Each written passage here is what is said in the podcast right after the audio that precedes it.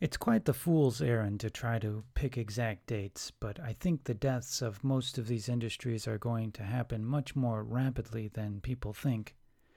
There are actually more than seven, but I've grouped several of them and to shorten the list and make for briefer writing. These industries are severely threatened by one new industry, and more specifically, one new company. Tesla is known for the revolutionary electric car, but it is not primarily a car company. Tesla is an, uh, an energy company. Though solar is a small part of their business today, it ultimately may become the most significant part of their business model in the future. Regardless, the very presence of electric transportation changes everything in the economy. I've put the following in what I see to be a likely chronological order of decline, with some overlap, of course. On September 10th, 2019, I uh, posted in uh, my, my Facebook page the seven deadly industries, and I put, Don't begin a career or invest in these industries. Their markets will collapse within the next 10 years. Number one, oil production. Number two, internal combustion engine car manufacturing. Number three, used cars sales for internal combustion engines. Number four, maintenance services, AutoZone, mechanics, engine, transmission, oil change, etc. Five, commercial drivers. Uh, six, fuel. I'm a commercial driver, by the way, uh, so I'm not really hoping for this at all. And uh, six fuel stations, seven small motors, and uh, small motors sales and maintenance. Republicans have positioned themselves as the oracles of oil to politically oppose the Democrats' big government push for green energy. The reality today is that this transition to electrification has nothing to do with politics or global climate change. The reality is that this change is inevitable because of the science of economics.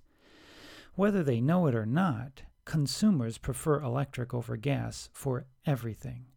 The manufacturing simplicity of electrification makes it much more cost effective to make over the complicated mechanisms of gas and diesel. Technology and economies of scale are making the battery costs plummet. These inevitable economy, eh, economic forces are all pointing in one direction a total transformation to electric transportation. If you are unaware of this reality, you will benefit from positioning your labor and capital accordingly. The following is a detailed look at what to avoid, like the coronavirus. Oil production.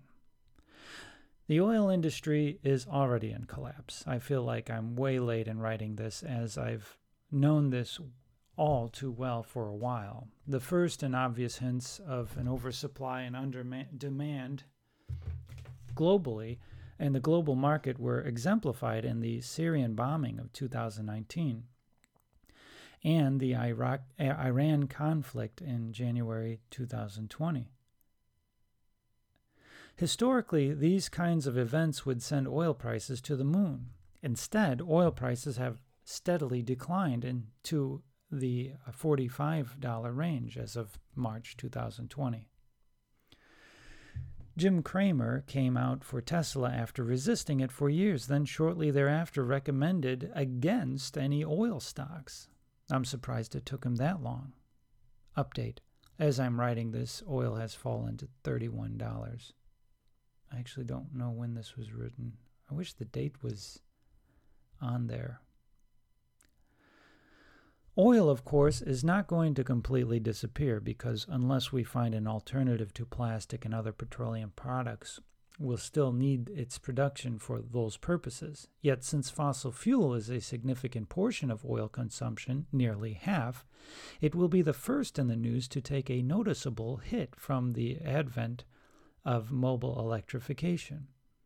It won't take much in terms of percentage for the, this entire precarious industry to see its core production plummet in price and the industry's companies' stocks collapse.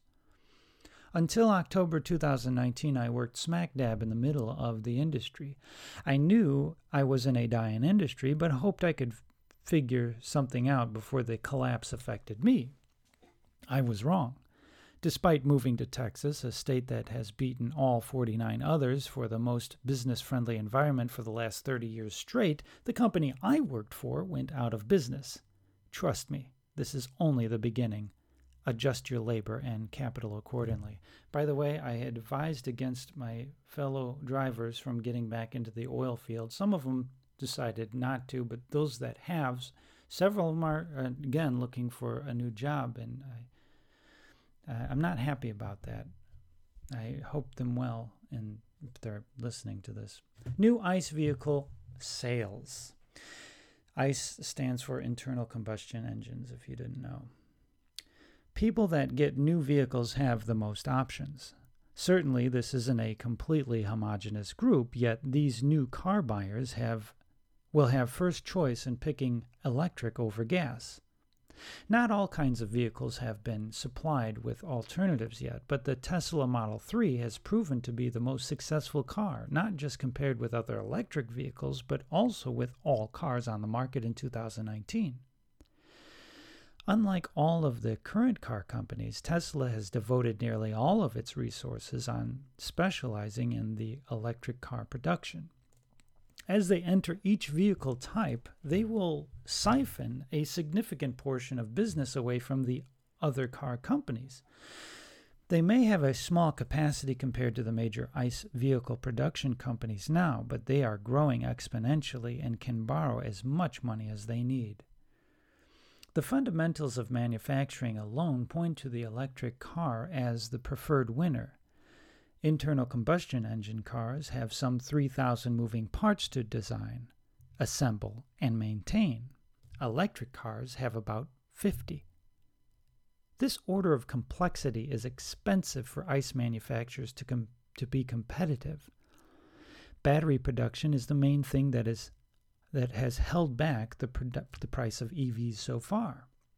The production of batteries is on the exponential rise, and the price is or was in a, in a free fall. Tesla just had a battery day in which they uh, they're developing a battery that'll come out within the next two years. That's about half the price of current batteries because of their improvements in design. They reinvented the battery, by the way. This this was written, written well before that.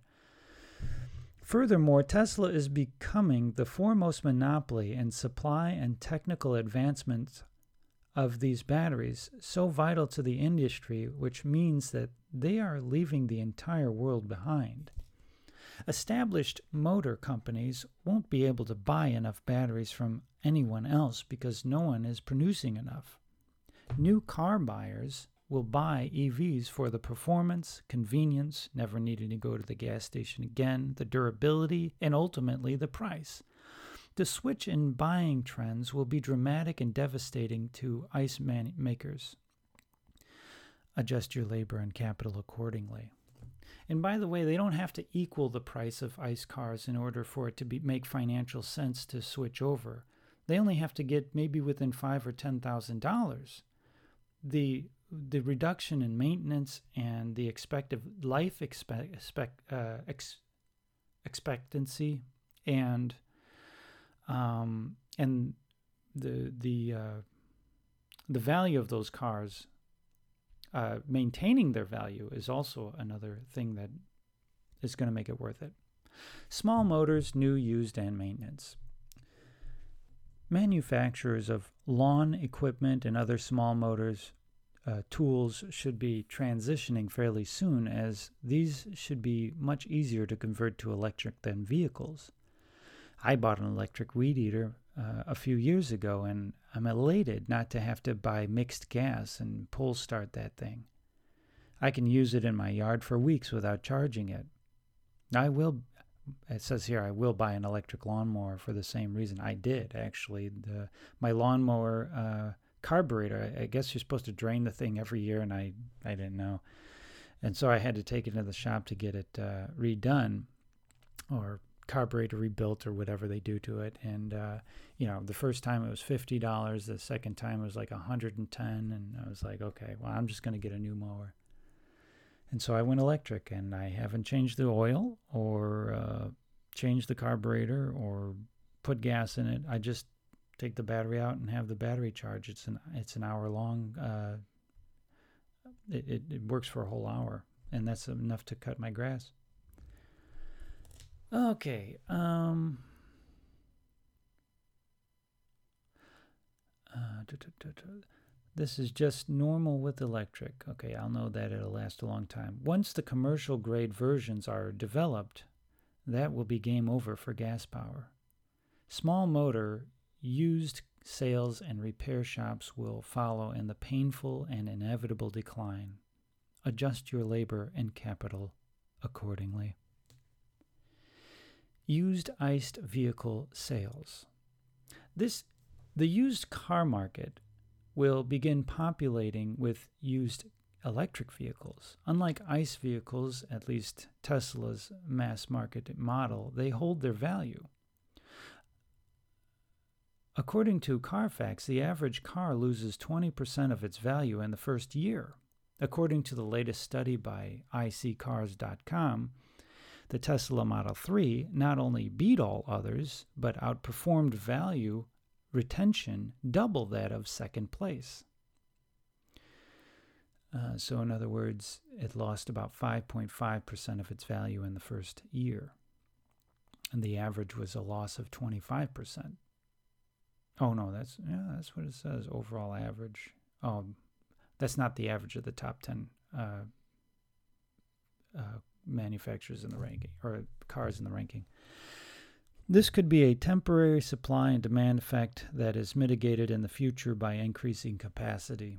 I wouldn't rule that out. However, I think this is closer to what will be normal and ultimately fatal for the entire industry. It's true that used car dealerships could simply switch to increase uh, to the increasing electric vehicle supply and potentially continue business as well. Yet the hot potato effect of old unwanted ICE cars is going to uh, evaporate capital value of the holders of those vehicles. They won't be able to get them off of their books fast enough. Furthermore, the increased use of peer to peer direct sales on mobile apps may also contribute to the decline of traditional pre owned vehicle sales outlets. The bankrupting effects of this and the reduction uh, reduced overall market size will make the used car industry a hazard to be in. Adjust your labor and capital accordingly. Fuel and oil change stations. Notice I put those two together, but they're clearly different uh, industries. Another great feature of owning an electric vehicle is never needing an oil change. I recently put high mileage synthetic oil in my car from home. I won't have to replace the oil for a year. Uh, that was then. Now I drive a little bit farther and it's half a year.